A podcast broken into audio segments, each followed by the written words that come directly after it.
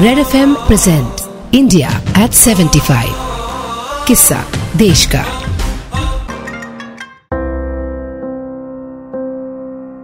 आज की कहानी की शुरुआत एक कहावत से।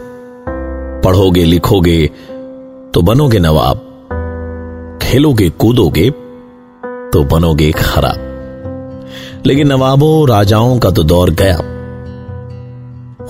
खेल को खराब कहने का दौर भी गया।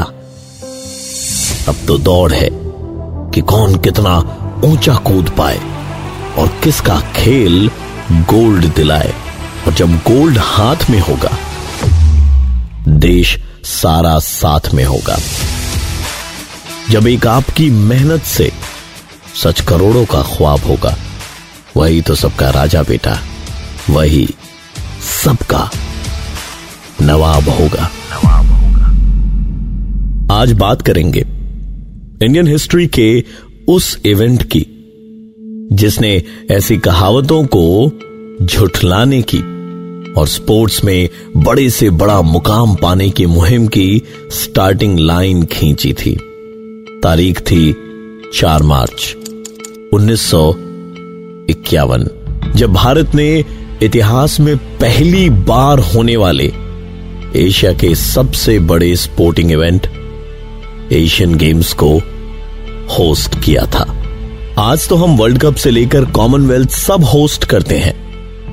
मगर आज़ादी के महज चार साल बाद ही एक ऐसी प्रतियोगिता को होस्ट करना एक बहुत बड़ी ज़िम्मेदारी थी।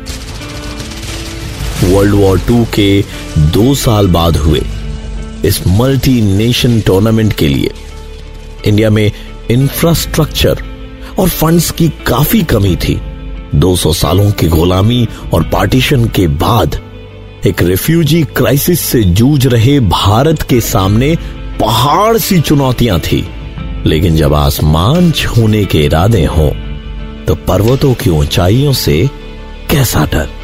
इस जज्बे के साथ हमने ले लिया चैलेंज इतिहास बनाने का।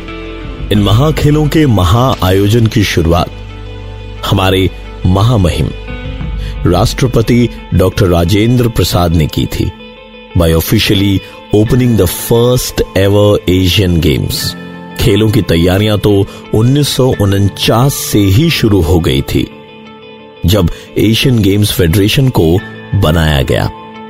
पहले एशियन गेम्स में 11 देशों के चार सौ नवासी यानी कि लगभग 500 प्लेयर्स ने छह स्पोर्ट्स कैटेगरीज के संतावन इवेंट्स में हिस्सा लिया। जापान ने सबसे ज़्यादा मेडल जीतकर पहली पोजीशन हासिल की। और उनके ठीक बाद दूसरे स्थान पर इंडिया ने अपना परचम बुलंद किया।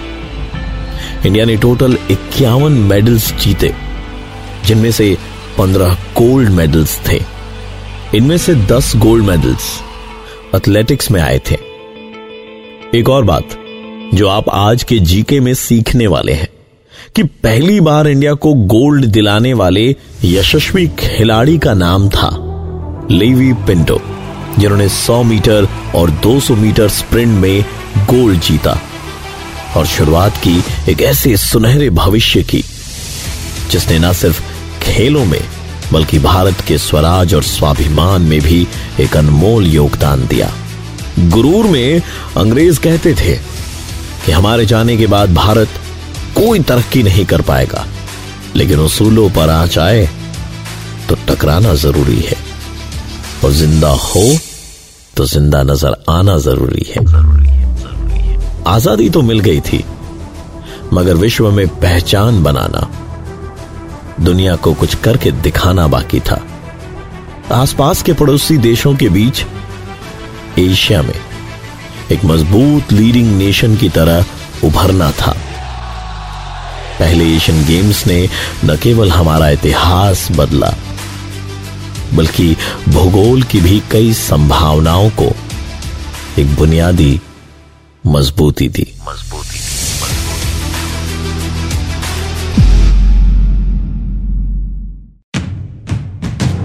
red F M present India at 75 किस्सा देश का